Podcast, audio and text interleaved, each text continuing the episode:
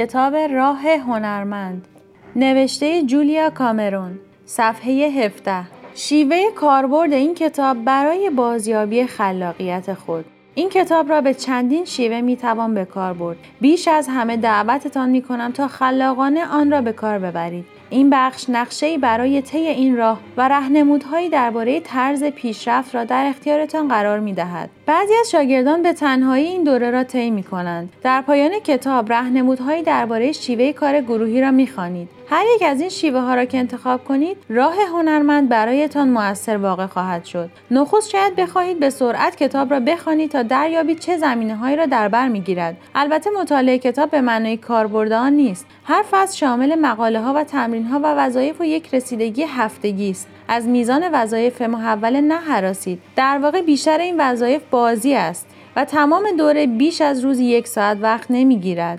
وقتی به طور رسمی تدریس می کنم پیشنهاد می کنم که شاگردان برای خودشان برنامه های هفتگی را تنظیم کنند. مثلا اگر می خواهید از یک شنبه شروع کنید بخش قرائت آن فصل را یک شنبه شب بخوانید. آنگاه به سرعت تمرین ها را انجام بدهید. تمرین های هر هفته بسیار مهم و حیاتی هستند. صفحات صبحگاهی و قرار ملاقات با هنرمند درون نیز امری حیاتی است. در فصل بعد به تفصیل درباره آن می‌خوانید. شاید فرصت نکنید همه وظایف هر هفته را به انجام برسانید. در این صورت بکوشید نیمی از آن را انجام بدهید. بدانید هرگاه مجال یابید می توانید به سراغ ما بقیه تمرین ها بروید. اما درباره اینکه کدام نیمه از وظایف را انتخاب کنید دو رهنمود را در اختیارتان می‌گذارم وظایفی را انتخاب کنید که خوشایند میابید و همچنین آنهایی را که به شدت در برابرشان مقاومت می‌کنید. آنهایی را که خونسا تفاوت به نظر می‌رسند برای بعد بگذارید. فقط به خاطر آورید آنچه را که بیش از هر چیز در برابرش مقاومت میورزیم اغلب بیش از همه نیاز داریم. کلا متعهد شوید که زمانی حدود 7 تا 10 ساعت در هفته روزی یک ساعت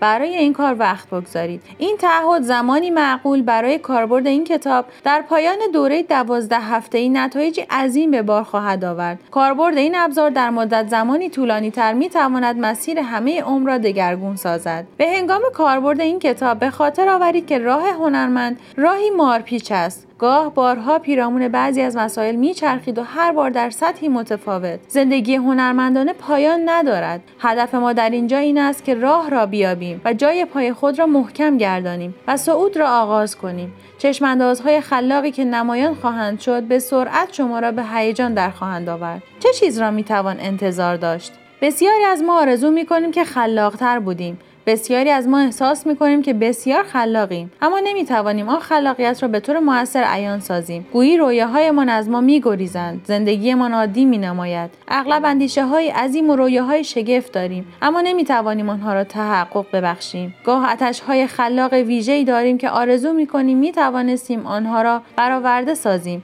مثلا آرزوی آموختن پیانو، نقاشی، بازیگری، نویسندگی گاه هدفمان کلیتر است. خواهان چیزی هستیم که شاید بتوان آن را خلاقانه زیستن خواند.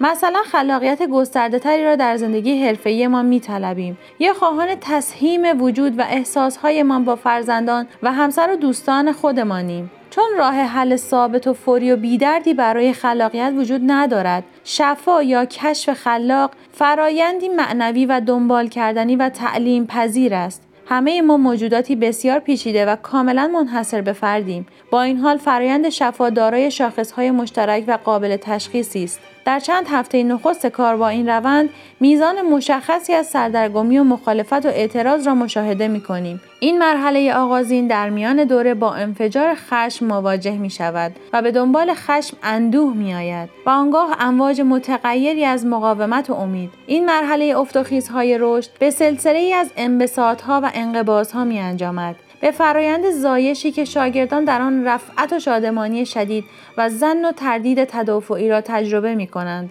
به دنبال این مرحله رشد متلاطم کششی نیرومند برای کنار گذاشتن دوره و بازگشت به زندگی شناخته و معمول پیش می آید. به عبارت دیگر دوران داد و ستد از راه می رسد. افراد در این نقطه معمولا وسوسه می شوند که دوره را ترک کنند. این مرحله را در جا زدن خلاق می خوانم. تعهد مجدد به فرایند دوره موجب سقوط آزاد و تسلیم مشتاقانه منیت می شود. به دنبال این امر مرحله نهایی دوره پیش می آید که مشخصش حس تازه‌ای نسبت به خیشتن است و استقلال رأی و گسترش جهش و امید و انتظار و هیجان و همچنین توانایی ایجاد و اجرای طرحها و برنامه های خلاق به طور منسجم اگر همه اینها آکنده از عذاب عاطفی علیمی می نماید به راستی که چنین نیز هست. زیرا هرگاه به شفای خلاقیت می‌پردازیم به فرایندی گام می نهیم که کنارگیری از شیوه آشنای زندگی است.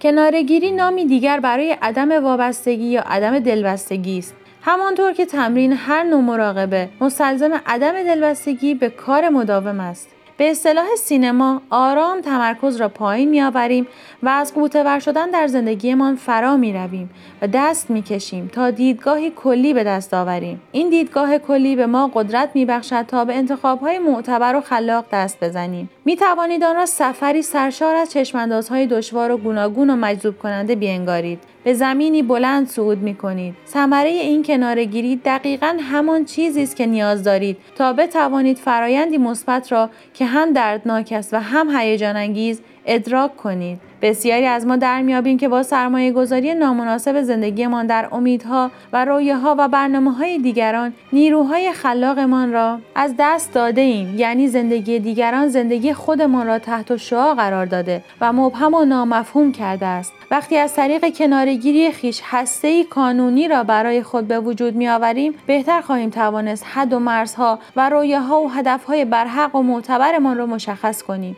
وقتی از آمیزش با آرزوهای دیگران میکاهیم بر قابلیت انعطاف شخصی خود میافزاییم آنگاه استقلال رأی و امکانات افزونتری را تجربه می کنیم. معمولا وقتی از کنارگیری سخن می‌گوییم میاندیشیم چیزی از زندگیمان حذف شده است. مثلا مشروب یا مواد مخدر یا مواد قندی یا مواد چربیزا یا قهوه دخانیات و غیره را کنار می‌گذاریم و از این کنارگیری رنج می‌بریم. سودمند است که کنارگیری خلاق را با دیدگاه متفاوتی بنگریم. زیرا وقتی نیروهای خلاقمان را که به طرزی نامناسب مصرف شده به سوی هسته کانونی وجودمان باز میگردانیم خودمان را به سوی خیشتن میکشانیم و از خودمان کناره نمی‌گیریم. اکتشاف رویاهای مدفون شده خود را آغاز می کنیم و عجب فرایند نیرنگامیزی زیرا بسیاری از رویاهایمان آنقدر گریزنده اند که تنها همین عمل نمایان ساختن آنها چنان نیرویی تولید می کند که صرفا به علت نفی و انکارشان نهان مانده بودند و چنین اندوهی چنین فقدانی چنین دردی در این نقطه از فرایند شفاست که به حالی میافتیم که رابرت بلای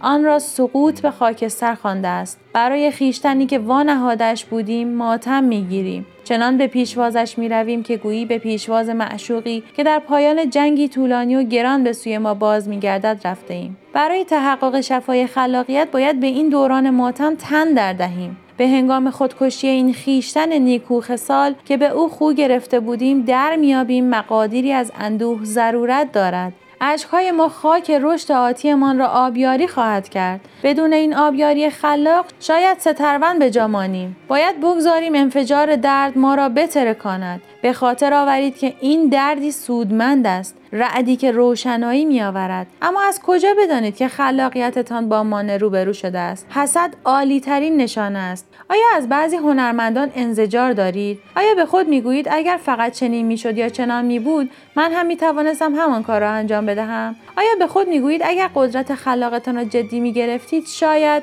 دیگر به خود نمی گفتید خیلی دیر شده است؟ صبر نمی کردید تا پول کافی به دست آورید آنگاه کاری را به راستی دوست دارید انجام بدهید. هرگاه زندگی خلاقتری را آرزو می کردید به خود نمی گفتید این ندای منیت من است. دیگر به خود نمی گفتید که رویاهایتان اهمیت ندارد و فقط رویا هستند و باید معقولتر باشید. دیگر نمی ترسیدید که شاید اعضای خانواده و دوستانتان شما را دیوانه بپندارند. دیگر به خود نمی گفتید که خلاقیت یک تجمل است و باید برای آنچه که دارید شاکر باشید. وقتی میآموزید که هنرمند درونتان را بشناسید و از او مراقبت و حمایت کنید خواهید توانست از درد و موانع خلاقیت فرا بروید. راههایی را خواهید آموخت تا ترس را تشخیص بدهید و درمان کنید و جای زخمهای عاطفی را محو گردانید و اعتماد به نفس خود را تقویت کنید. آنگاه عقاید کهنه و آسیب رساننده ای که درباره خلاقیت دارید نمایان خواهند شد و از میان خواهند رفت. برای ارتباط با ما ID صوفی underline کاپل را در اینستاگرام جستجو کنید.